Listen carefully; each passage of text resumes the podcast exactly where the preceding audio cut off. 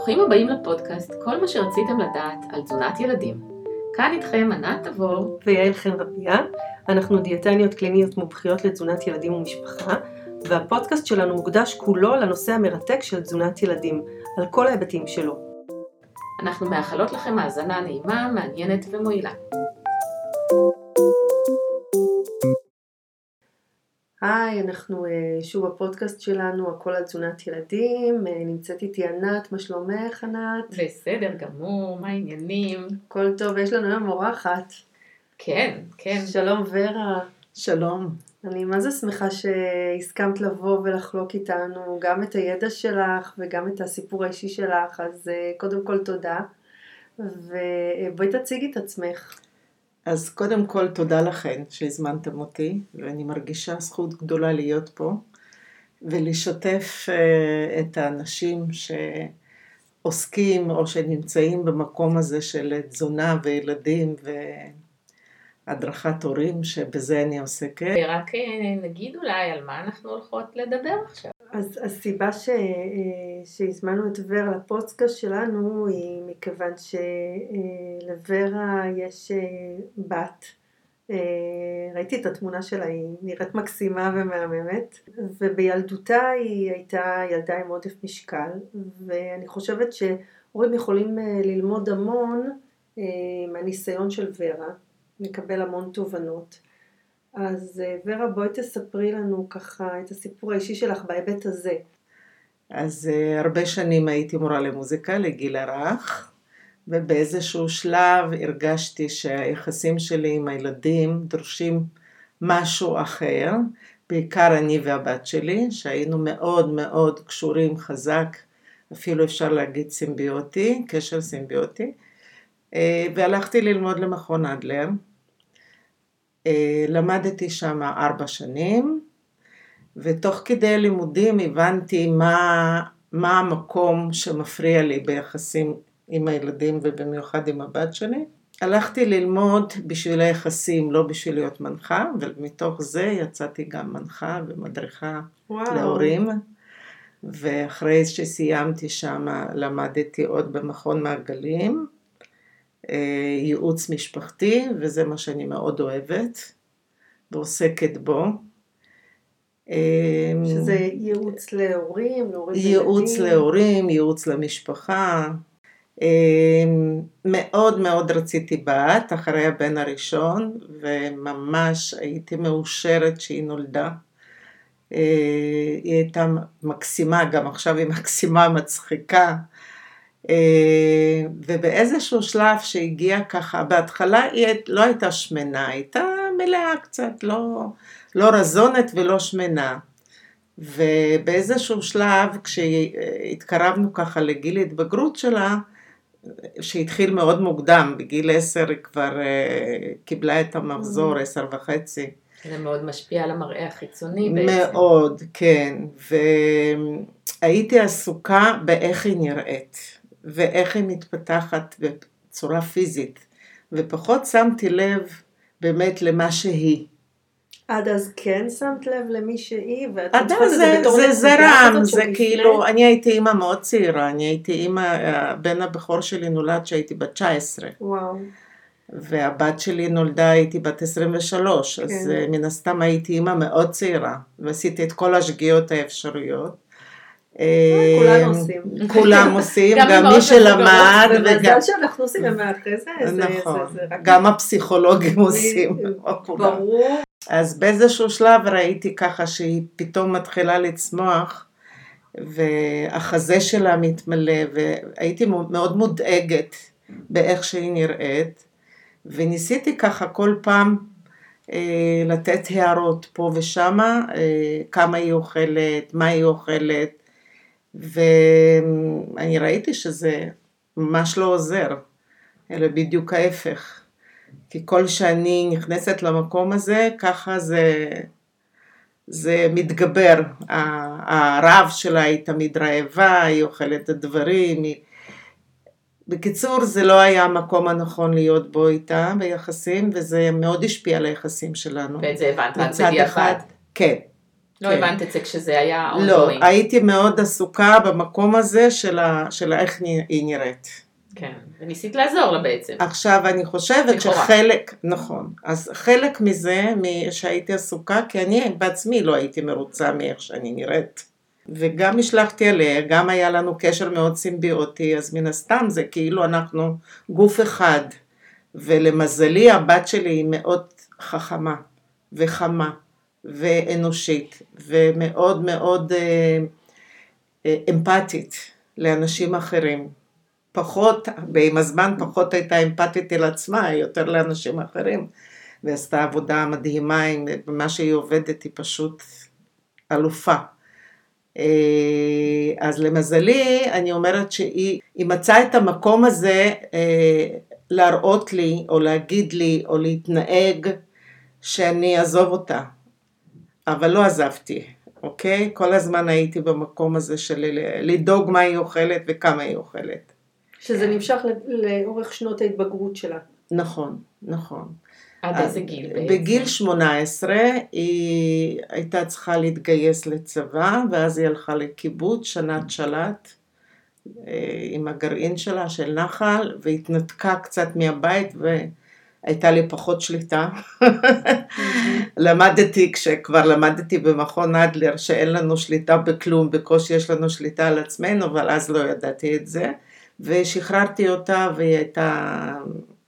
אה, כשהלכתי ללמוד, פתאום הבנתי מה התקשורת או היחסים שלנו תרמו למשקל שלה. ואפילו הלכנו פעם אחת לעשות דיאטה ביחד. אבל כשהיא היא הייתה אמרה נערה לי, צעירה. לא, אחרי צבא. אחרי הצבא? כן, Mhm. אחרי צבא, כן. אה, ומהר מאוד היא אמרה לי, אמא, די, לא מתאים לי, תעזבי אותי. ו... וזהו, וגם. למדתי, מה? אמא, תעזבי אותי באמא שלך. כן, נכון, נכון. ולמזלי עכשיו כשהיא כבר בוגרת ואימא לילד, היחסים שלנו מאוד טובים, אבל הייתה תקופה שהיינו בנתק של חצי שנה. וואו. כן, ממש. וואו, זה כואב. אה, מאוד כואב, וכאילו, זה גם כואב, אבל זה גם נתן לה כנראה כוח להרים את עצמה. מהמם. ולהתנתק ממני, והיא נסעה ל... להיות אה, אה, מורה בבית ספר סגור לילדים, לנוער קשה, שקשה לו, נוער שהוצא ממסגרות, וזה בית ספר מאוד ידוע בעכו, וואו. והיא עבדה שם בתור מורה ובתור מחנכת אה, הרבה שנים, וזה גם אפשר לה להתנתק ממני, ולהתנתק ב... ב בקטע לא טוב. ב, בדיוק, לא, לא בקטע קשה, אבל בקטע זה שזה אפשר לה את הכוח להרים את עצמה ולעשות עם עצמה מה שהיא מאמינה לו, מה שהיא טובה בו, ולהיות פחות תלותית. עכשיו אנחנו גרים זה על, זו על יד זו. ו... חברות טובות. ואנחנו חברות טובות, וכן, ואני לא יכולה לתקן את העבר, אבל אני כן יכולה לעשות משהו אחר היום. קודם כל זה נותן הרבה תקווה, נכון? שגם אז אה, אחרי כל המודעות הזאת, אז גם אה, זה לא יעבור הלאה, הטעות. כן. זה בדיוק מה שאני שאלתי את ורה, אה, שאלתי אותה על, אה, על הנכדים, אם המשיכה ההעברה הבין-דורית הזאת ולא, אז זה אומר שזה זה נפסק, זה לא עבר הלאה, וזה, אני חושבת שזה מה שחשוב. נכון. אני חושבת שעוד נקודה, ל- לא לזכותי, אלא לזכות הנכדים והילדים שכולם בנים. אין לנו אפילו בת אחת, נכדה אחת. ואני שזה לא חושבת כזה. שאולי, כן, זה אני לא יודעת, אני לא יודעת, לפעמים אני חושבת על זה ש... זה נכון שמסתכלים אחרת, מסתכלים. אחרת שזה ילדה, מסתכלים אחרת שזה נכון. ילד, אז אה, נכון שעודף משקל ו- ותזונה בריאה חשובה לכולם, לילדים, כן. אבל עדיין האימהות, לא יודעת, אני יכולה להגיד על עצמי שזה אחרת עם הבת ואחרת עם הבנים. הבן הבכור שלי מאוד רזה, והבן הצעיר שמנמן, והוא עכשיו עושה כל מיני תהליכים אה, לרדת במשקל, אבל זה פחות היה מפריע לי, גם כשהוא היה ילד הוא היה קצת מלא, זה פחות הפריע לי מה שעם כן. הבת, אז אני כן, חושבת יש, ש... יש משהו ב- שיש משהו, בהתייחסות ב... השונה. גם היחסים של ב- בת ואימא זה זה. זה משהו, כן, נכון. זה מאוד שונה. ועדיין אנחנו פוגשות אימהות שנכנסות לצלחת ומסתכלות על הגוף של הילד גם כשהוא אה, בן. כן, כן, לא מעט אה, כאלה. יש. היום בכלל, נכון, יש את העניין הזה של אה, כל, ה, כל הדימוי גוף, אה, בגלל הרשתות החברתיות, שזה כל הזמן מול הפרצוף, נכון. אי אפשר לברוח מזה, נכון. זה 24 שעות כמעט אצלנו, אצל הילדים שלנו בפרצוף. אז ממש רואים את ה, את ה... שגם הבנים נכנסו לזה. אם פעם בעבר התעסקנו פחות, כי הבנים שלכם די גדולים, נכון? כן, הם כבר, אה, כבר נגיד בני, כמה אמרת? 52. 52, זה משהו אחר לגמרי. כן. אה, אז אה, היום, בגלל שגם הבנים נמצאים באיזשהו מכבש לחצים להיראות כמו הדמויות האידאליות האלה, שהמשולשים עם הקוביות בבטן, הבן הצעיר שלי התעסק עם זה, אבל אמרתי לו, די, אתה רוצה להתעסק עם זה, תעשה את זה לבד, לא איתי. הוא גם. אה, גיל ח- 14, 15, 16, בגיל התבגרות, הוא עמד כל הזמן מול המראה ואמר למה אין לי קוביות בבטן. אבל אה, אז היום, תחשבי, לא נכנסתי לזה בכלל. כן, כל, כל פעם שפותחים טיק טוק וכל מיני כאלה, אז יש את כן, כל הגורים נכון. הצעירים, ויש את כל הדמויות אה, של כן. וגם יש אפשרות לעשות, לשנות את התמונה, ולעשות אותה כמו שאתה חושב שכדאי שזה יהיה. הזיופים שלה, כן, שעלו בדיוק. לכותרות, נכון. כל פעם עולים שאיזה סלב אה, משפצר את התמונות שלו, זה ברור, והילדים לא יודעים להבדיל, הם פשוט לא יודעים. את תיארת את הבת שלך אה, כילדה, נערה, בחורה חזקה, שיש לה אמירה ושהיא ככה, יש לה עמוד שדרה, נכון? ככה אני... יש לה ערכים, אוקיי. והיא לא מוותרת עליהם. אז אה, נפלא. השאלה אם כילדה קטנה היא גם עמדה מולך, או שאת היכולת הזאת היא קיבלה רק כשהיא, באמת תיארת שהגיעה לגיל 18 ואילך עם כל התהליך הזה אני שקרה. חושבת שרוב הזמן היא לא כל כך הצליחה לעמוד מולי, כי גם אני מן הסתם אה, בן אדם חזק. זה תורשתי איכשהו, אה? ככה אומרים, אני לא יודעת, אבל אני מבינה, עכשיו אני מבינה שכן. זאת אומרת, היא ספגה את הביקורת אז, בלי... אז אה, היא הייתה מרדנית מגיל מאוד צעיר, מגיל אה, עשר, אבל לא, לא כל כך נגדי, כמו בדה, נגיד לצבוע שיער, או ללכת עם ילדים שהם אה, אה, משכונה לא טובה, או כל מיני דברים מהסוג הזה, אבל פחות נגדי. או להמשיך לאכול. או להמשיך לאכול, כן, כאילו, כן. כן. ומתי, אז- והפעם הראשונה שהיא אמרה לך אמא די, זה היה כשהלכתם ביחד לקבוצה שסיפרת? גם לפני זה. הייתה לכם איזושהי. שיחה פתוחה לא, בנושא לא, הזה? לא, ממש לא הייתה לנו שיחה על הנושא הזה, זה היה Mhm. טאבו. זה כאילו עבר במסרים לא מילוליים, אוקיי. לרוב. נגיד, אני מסתכלת עליה, גם עכשיו היא אומרת, עוד פעם את מסתכלת עליי?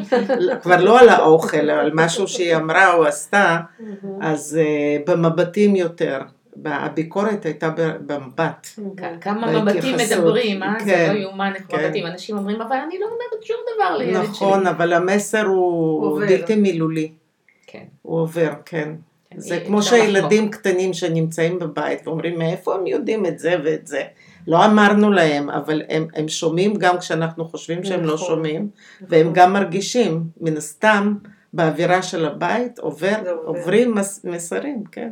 ומתי הייתה הפעם הראשונה שהיא באה וסיפרה סיפרה לך על החוויה שלה בתור ילדה? איך זה היה בשבילה?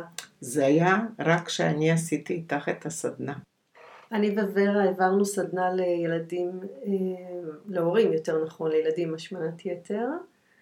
אז היא הייתה בת כמה? הייתה כבר אימא עם ילדים, כן, נכון? עם ילד, יש לה ילד, ילד אחד. כן, ואז פנית אליה ו... פניתי אליה ואמרתי לה שאני הולכת לעשות איתך את הסדנה. ואמרתי, אם יש לה איזה טיפ לתת לי. אז היא אמרה, אמא, תדעי לך שהדבר הכי קשה זה להיות שמנה בחוץ ושמנה בבית. וואו. ו... במקום הכי, שאתה צריך להיות במקום, הכי כן. מוגן ובטוח. כי גם בבית ספר היא עברה כל מיני דברים אה, בהתייחסות לגוף שלה, גם מהמורים כן. וגם מילדים, ולא ידעתי את זה, אבל גם אם הייתי יודעת בזמנו, אני לא יודעת מה הייתי עושה עם זה, אם הייתי עושה עם זה משהו. אם ו- היית יודעת, כי פעם, כל הנושא של תזונת ילדים הוא נושא נורא חדש, וכל ההתייחסות לנושא הזה היא התייחסות שלא הייתה פעם. פעם זה היה מאוד, אה, היו קוראים לילדים שהמנצ'יק, ותראו את, ה, את הלעג ל... באסקימו לימון, כן, הסרט המיתולוגי, הדמות של הילד השמן היא הדמות הכי נלעגת שם, זה לא סתם היה, כן. הופיע בסביבה שם, זה כאילו היה מאוד נוכח העודף, עודף המשקל אה, וההתייחסות השלילית אליו. אז אחרי ש... כי היא סיפרה לי שהייתה כבר בוגרת על כל מיני דברים שהיו לה בבית ספר, ובגלל זה אני חושבת שיש לה עוצמה פנימית שהיא יכלה, ל... ל... זה לא עבר דרכה, אבל היא שמה את זה כאילו בצד. זה לא ניהל אותה, היא לא הקפיאה את החיים שלה בגלל זה, ואני חושבת שיש לה עוצמות ממש אה, נדירות. נכון. ובעיניי ממש גיבורה, ואני אומרת לה את זה. אז זאת הייתה הפעם הראשונה. כן, שבעצם היא הזכירה את זה, וגם הפעם הזאת שאמרתי בואי נעשה ביחד, נלך לדוקטור חרמון, נעשה ביחד, היא אמרה די, עד כאן. וואו. מתי התחלת לראות אותה בעיניים אה, שמסתכלות מעבר לעודף משקל? כשיצאה מהבית. רק כשיצאה מהבית. כן, כשיצאה מהבית בגיל 18. רחוק מהעין, אבל לא רחוק מהלב. כן. פתאום חשבת עליה אחרת. כן, פתאום ראיתי בה איזה אדם היא, ואיזה איכויות יש לה, וכמה כוח יש לה, ו... כן, לגמרי. ואז כשהיא הלכה לעבוד בעכו, אמרתי שזה הדבר הכי חכם שהיא עשתה. ללכת רחוק מהאימה. אז אם היינו שואלות אותה, אז את אומרת שהטיפ שהיא הייתה נותנת נניח להורים זה מה בעצם? לראות את הילד ולא את הגוף שלו, אוקיי? להתייחס למה שהוא, ליכולות שלו, לכישרונות שלו. לפעמים אומרים שהמשימה של ההורה זה להיות זה שמאתר את הכישרון, את היכולת של הילד ספורט. שלך הספציפי. כן. אוקיי? זה כמו אלה שמחפשים שחקנים לתפקידים, כן. למצוא מה מתאים. זה כל כך ו... אותו, כן, זה כל כך נכון, האיתור כישרונות הפנימיים, כי לכל אחד יש, לפעמים אומרים לי, אבל נכון. הילד שלי הוא הכי רגיל. נכון, אבל לכל אחד יש את הכישרונות. אני, אני, אני אספר לכם איזה סיפור קצר על, על um, ילד שהיה עם דיסלקציה מאוד קשה והיו לו המון בעיות, זה היה לפני הרבה שנים. Um, מישהו שהכרתי דרך הילדים, ובעצם המורה הגאונה שלו, שהיא באמת הייתה מורה יוצאת מהכלל, היא אמרה, רגע, מה אני יכולה לעשות בשביל לחזק אותו? כי הדיסלקציה שלו השתלטה על הכל, הוא פשוט היה כל כך אה, מנודה גם בגלל הדבר הזה בהרבה מובנים, גם מבחינת עצמו היה מנודה, כי הוא כל הזמן נכשל. והיא עלתה על זה למזלו הרב, ובדיסלקציה מאוד היה קשה לטפל. אז חיפשה, חיפשה, חיפשה, מה מה יהיה הכישרון שלו, וגילתה שהוא אוהב בעלי חיים וכאלה, לא שום דבר דרמטי, והיא הפכה אותו, הכניסה לו לרע, את, הר, את הרעיון לראש, שהוא המומחה הכיתתי לבעלי חיים, והיא נתנה לו להראות לילדים, לעשות כאלה שיעורים, זה, זה בית ספר הדמוקרטי, שיעור, כן, ממש העצמה, להראות שהלכו החוצה והוא סיפר על נמלים, והוא סיפר, קיצור, הפך להיות מעין דמות מאוד מאוד בפני עצמה, כן, מאוד כזאת, היא המומחה, ברגע שמישהו מומחה במשהו, אז הוא כבר לא כישלון. אז אותו הדבר כל הורה יכול לעשות בעצם עם הילדים שלו. זאת אומרת, הוא צריך להסתכל ולמצוא כל כישרון, ולו שבריר ממנו, ולטפח אותו. אוקיי? זה לא, לא נולדים, לא כולם נולדים כישרון גדול, אבל לכולם יש משהו, איזושהי נטיית לב, איזשהו משהו שהם טובים בו. כל בן אדם, וגם ילד כמובן, והילד הוא בן אדם, יש לו את הייחודיות שלו. כן, וואי, ילד זה יהלום, מה זה, זה ילד, זה, זה דבר כזה יקר. זה... ו- ולראות מעבר ל- לכל מיני דברים שמעסיקים בדרך כלל את ההורים, עשית שיעורים, אכלת, לא אכלת, עם מי הלכת, מעבר לזה, ובאמת יהלום, ואני רוצה להגיד שיש אנשים, אה, הורים, שלוקחים את היהלום ומתחילים ללטש אותו ככה שהוא נהיה מיהלום של קרת, איזה עשירית של קרת. אז איזה דימוי טוב. כן. זה לא סתם שצריך ללטש. אז לשמור את היהלום ולראות אותו גם את ה... בדרך כלל אנחנו משליכים את מה שאנחנו. כמו שאני עשיתי עם הבת שלי, לא מרוצה מהגוף שלי, אז אני משליכה עליה, כי אני רוצה שהיא תהיה יותר ממני. יותר יפה, יותר חתיכה, יותר חטובה, יותר יותר. והורים עושים את זה אה, בכל תחום, זה לא ברור. חייב להיות בעניין של משקל, זה נכון, בכל דבר, אתה נכון, משליך. לגמרי, אה, את לגמרי. שאתה- אז לראות את. הילד מצד אחד חלק ממך, מצד שני הוא האישיות. הוא הוא, נפרד. הוא נפרד, הוא נפרד, יש לו את הדברים שלו. והתפקיד של ההורה זה באמת לטפח את זה, Mhm. לראות את זה, כן. לחפש את זה, קשה לחפש. והמורה הזאת הצילה את הילד. ממש, היא הצילה לא רק את הילד הזה, היא הצילה עוד הרבה ילדים, היא הייתה פשוט. מורה בחזת. בכל אופן, מה, ש, מה שחשוב באמת לזכור זה שאם אנחנו מתייחסים רק לצדדים האלה של, של החיצוניות, של של מה יש לתקן, מה יש לשפר, בדיוק. מה לא בסדר. בדיוק, גם, גם החיצוניות של הגוף, אבל גם חיצוניות אחרת, אתה אוכל יותר מדי, כן? זה דברים שרואים. אז אנחנו בעצם, הרבה פעמים, זה מסתיר, זה מחפה, זה מכסה על כל דבר אחר. זה כמו מסך כזה. כאילו, והילד גם, גם אם אנחנו עושים את זה כאילו בצורה עדינה, הילד קולט את זה ממש ממש, והוא מתחיל לחשוב על עצמו לא טוב. האמירה הזאת של הבת שלך, ש, שהבית היה מקום לא בטוח ולא מכיל ולא מקבל, שזה המקום הכי הכי הכי שצריך, אז אני חושבת שזה מאוד מאוד חזק כן. כן. בתור אמירה להורים שמקשיבים לנו, נכון, כי זה זה מאוד חזק.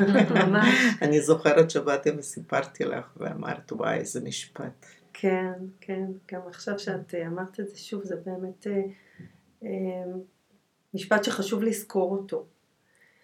יחד עם זאת אני רוצה לשאול אותך, אנחנו היום נמצאים בעידן השפע עם מגפה של השמנת ילדים, זה לא בריא להיות עם אה, משקל עודף, אה, זה לא בריא, זה לא נעים, אנחנו יודעים שיש לזה גם השלכות בריאותיות וגם אה, רגשיות. אז השאלה איך הורים כן צריכים לנהוג. יעל, אני חושבת שזאת שאלת השאלות. ולדעתי, מה שחשוב, שהילד הזה הוא לא יהיה המטופל של המשפחה, אלא אם יש עוד ילדים וגם ההורים, כולם מתגייסים ביחד למען בריאות, המשפחה. למען כל המשפחה. כי ברגע שמתחילים להתייחס רק לילד אחד, שיש לו עודף משקל, רק לא אומרים מה לאכול, רק אליו מסתכלים, רק אה, עוקבים אחרי מה שהוא אוכל וכמה הוא אוכל, זה ממש לא עוזר, זה לא מוביל אותנו למטרה, והמטרה שלנו גם לעשות גיבוש משפחתי, וגם להתגייס כולנו לחיים בריאים, זה הכל. לא להכניס לבית דברים, אומרים לפעמים, אה, אבל האח שלו רזה, אז למה שהוא לא יאכל חטיפים? נכון. מה לא הוא אשם? מותר, מה הוא אשם? אז לא. זה לא שאלה של מה הוא אשם. אני יודעת למשל שאצלנו במשפחה, לא במשפחה המקורית שלנו, אלא במשפחה אחרת, שהחטיפים היו במגירה, אבל היה הסכם בין כולם, ולאו דווקא ספציפית, שאוכלים חטיף אחד ביום, וזה מותר. או שאוכלים חטיף אחד רק בסוף שבוע, והמגירה הייתה פתוחה והייתה נגישות, והילדים ידעו, זה חלק מחוקי הבית. מה אפשר, מה מותר ומה לא, וזה משהו שההורים חייבים לחשוב על זה מראש, להציב את הגבול לעצמם. קודם כל, אי אפשר להציב גבול לאף אחד. ההורים צריכים לקבוע, לדבר בינם, בין עצמם, מה חשוב להם, מה הערכים שלהם בבית, ומזה לצאת למען כולם, לא, לא רק לילד הספציפי שהוא בעודף משקל. ולחשוב על אלטרנטיבות, ספורט, פעילות שהילד אוהב לעשות, יש מלא דברים שהילדים אוהבים ואנחנו חושבים שזה מובן מאליו כמו גן משחקים, להתאפס על המגלשה, להתאפס על, ה, על הסולם, לשחק בכדור, כל הדברים האלה הם עוזרים. הם עוזרים וגם נותנים לילד את האופציה אה, להתאמן בפיזיות שלו, בגוף שלו, איפה הגוף שלי, מה אני עושה עם הגוף, מה אני מצליח, אני מצליח לקלוע הסל, אני מצליח להתאפס, אני מצליח לקפוץ. כל הדברים האלה הם גם מעלים את האדרנלין, כן? כן ש... וגם הילדים uh, מצליחים וזה עושה להם טוב, הצלחתי. נכון, הם מתייחסים לגוף לא רק כאל כישלון כי הוא לא נראה כמו בדיוק, שיראה, נכון. אלא, אלא הגוף שלי יכול נכון. לעשות המון דברים, אז זה דימוי גוף בעצם. נכון. אם הגוף דימוי שלי... גוף זה מסוגלות לגמרי. נכון, כן. גם מסוגלות, ש- שהילד מבין שהוא יכול להשתמש בגוף שלו, למשל גם, אם נגיד יש ילדים שהם יותר כאלה קצת אה, ג'ברים, ויש כאלה, אז, אה, אז אפשר למצוא איזשהו ספורט שיש יתרון לזה. כן, זה, זה ילד שיכול נגיד להצליח מאוד לחימה, אולי. לאומנויות לחימה, בג'ודו, בכל מיני דברים שדורשים כוח פיזי. אז זה עוד פעם מחזיר אותנו שההורה הוא המחפש של הכישרון של הילד. לגמרי. למה- והילד יגלה למה הוא, מתאים לו, לנסות כל מיני דברים. ויש הרבה הורים שלוקחים את הילדים לחוגים, ואומרים לפעמים, מה, כל הזמן לחוגים, אבל המטרה היא של החוגים זה למצוא מה, מה מתאים לילד. נכון, מצד שני לא, לא להכריח הוא אותו. אוהב, לא, להכריח. לא להכריח, אבל להתנסות. נכון, להתנסות, נכון. כן. וגם, וגם לא להציב את החוג בתור, בתור איזשהו, איזשהו פתרון לבעיה. אתה שמן, בוא תעשה ספורט. לא, לא, ממש לא לא. עושה חשק, נכון? נכון, נכון. אלא, בגלל זה גם חשוב להתייחס למשפחה כקבוצה, ולא לילד הספציפי.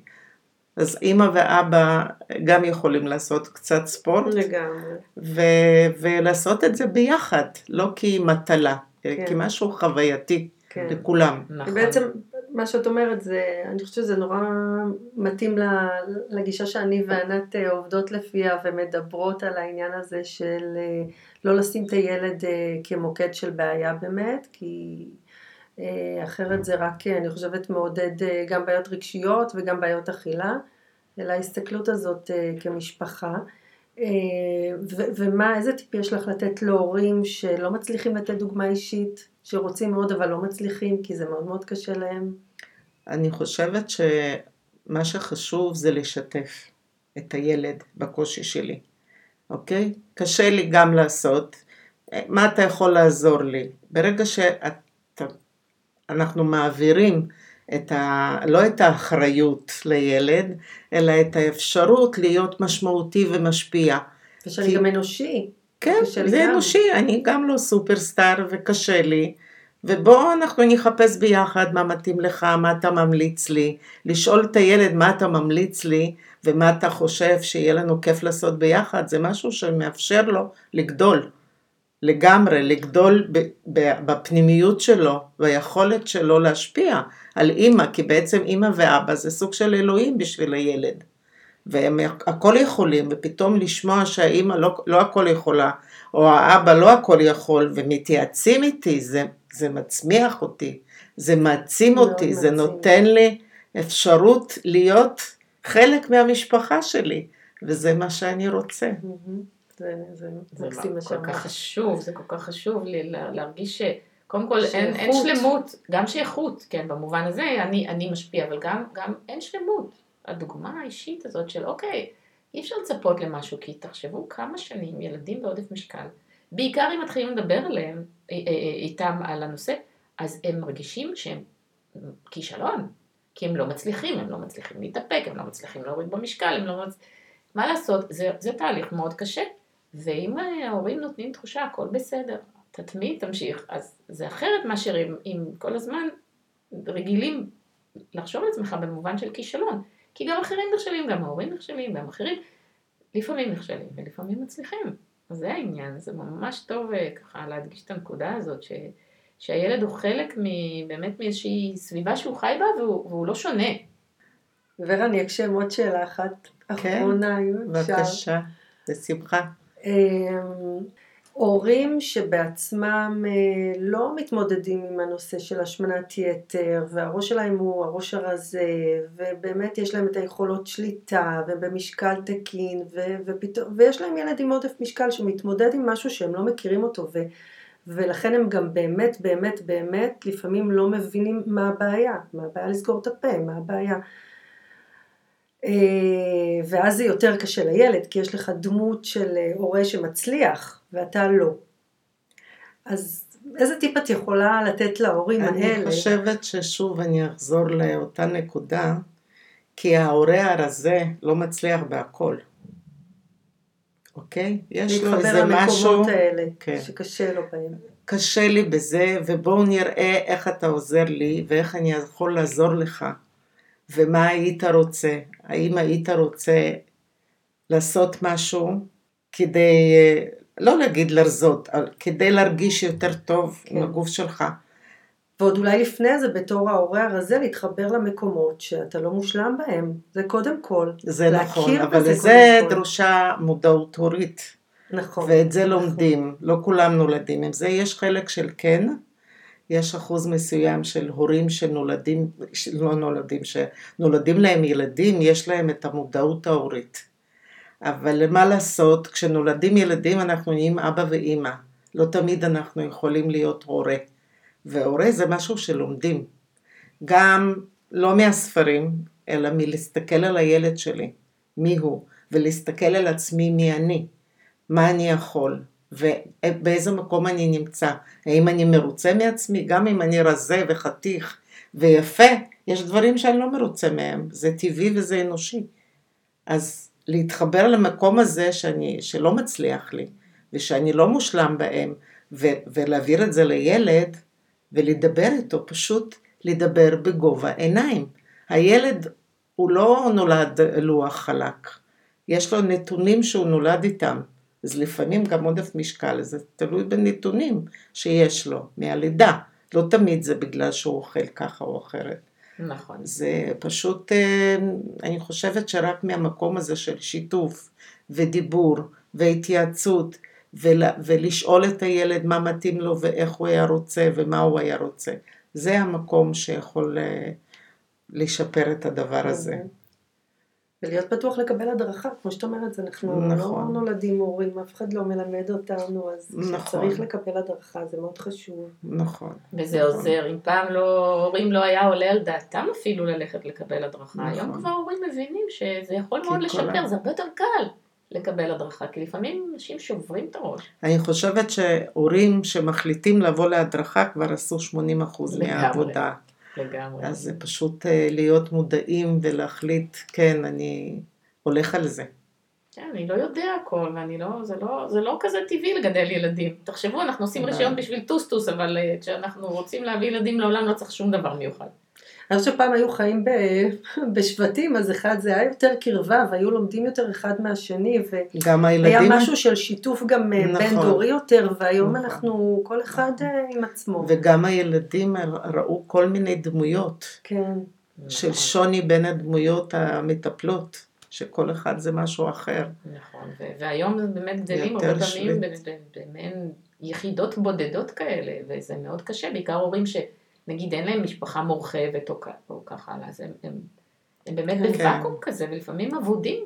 אנחנו רואות את הילדים. זה לא. פשוט, זה ממש לא פשוט, אבל אני חושבת שהמשימה של ההורים, מעבר לכל המשימות שיש להם, זה לפנות את השעה הזאת להדרכה, באמת, וללמוד על עצמם קודם כל, ואז הדרך היא יותר, יותר אה, זורמת, סלולה, יותר יותר קלה. סלולה, יותר, ברגע שאני מבין מה חשוב לי ובן זוג שלי, הרי הזוגות הצעירים אחרי חתונה, הם לא מדברים איך אנחנו נגדל את הילד, מה הערכים שלנו, מה חשוב לנו, לנו, מה אנחנו. נאכל, מה, זה לא משהו שמדברים עליו, אז כן. אה, כן, לפעמים גם באים מרקעים כל כך שונים. נכון. שצריך לעשות את הטיפול אני אומרת, כל אחד מביא את המזוודה מהבית עם. כל הדברים של אמא ואבא שלו. כן. ואפרופו חוזקות, ואני חושבת שזאת חוזקה מאוד גדולה, לדעת להיעזר, לבקש עזרה, זה חוזקה לבוא נכון. להדרכה, זה לא... נכון, לגמרי. לגמרי. ובנימה אישית ורה, אה, בואי תגידי לנו איזה דברים טובים, שיש כל כך הרבה, שאת עשית בתור אימא. דברים טובים. כן, כי הבת שלך שינוי. גדלה להיות בן אדם מדהים, זה לא סתם. נכון. משהו עבד שם בטוח. כן. אני חושבת שהאהבה, אני פשוט אוהבת אותה ומעריצה אותה ומעריכה אותה על כל מה שהיא עברה ולא לא היה לה פשוט. בבית ספר ועם הילדים ועם... אני חושבת שמאוד עזר לזה שהיא הייתה בתנועה במחנות עולים. הייתה גם אה, כאילו משתתפת וגם אה, מדריכה. ושם היא מאוד צמחה גם, זה משהו שנתן לה את בת כמה היא הייתה? שהיא הלכה לתנועה, מהמם. הייתה קטנה, בת 10-11. מהמם. ו- כן. ומה היא קיבלה ממך בתור ילדה? מה היא קיבלה ממני? אני חושבת שהיא תמיד, תמיד היא ראתה שאכפת לי. לא משנה שאני עשיתי את הטעויות האלה, אבל אה, היא ידעה שאני אוהבת אותה. וכשהייתי אומרת לה, אני כל כך כל כך אוהבת אותך, אז היא אמרה לי, אין לך ברירה. אבל אחר כך, היא מאוד יודעת לענות, אבל אחר כך כשהיא הלכה ועבדה עם הילדים, עם הנוער שקשה לו ונפלט מהמסגרות, אז היא חזרה אליי ואמרה, אמא, את יודעת מה? את צודקת. זה לא מובן מאליו. נכון, נכון. הדבר הכי גרוע שיכול להיות זה הורים מזניחים. זה הורים ש... הם מעבר לשלב שהם יורדים על הילדים, וזה אלה הורים שפשוט לא אכפת להם מהילדים. זה באמת הדבר הכי עצוב, ואת זה רואים זה הרבה במסגרות האלו. היה לי הכי אכפת. כן. אז זה כן, כמו שאומרים, זה... כן, זה- והיא יודעת שזה היה תכסה מה- אהבה, ברגע שיש אהבה, אז הכל... כן, אה, כן. בסופו של לא להרגיש מיואשים להורים ששומעים אותנו עכשיו, יש תקווה, יש אפשרות יש לסדר, תקווה לתקן. ויש אפשרות של שינוי וזה משפיע וכן, אני חושבת שלאנשים תמיד יש את המקום הזה של לעשות אחרת ממה שהם רגילים. גם אם הילדים. כבר על הצד היותר גדול, נכון? נכון, הצד היותר בוגר. לגמרי, גם. לגמרי, לגמרי. כי הרי החיים שלנו, תודה לאל ארוכים היום, נכון? אנחנו חיים כן, הרבה שנים. נכון, אז, אה, אז אפשר, אפשר לתקן.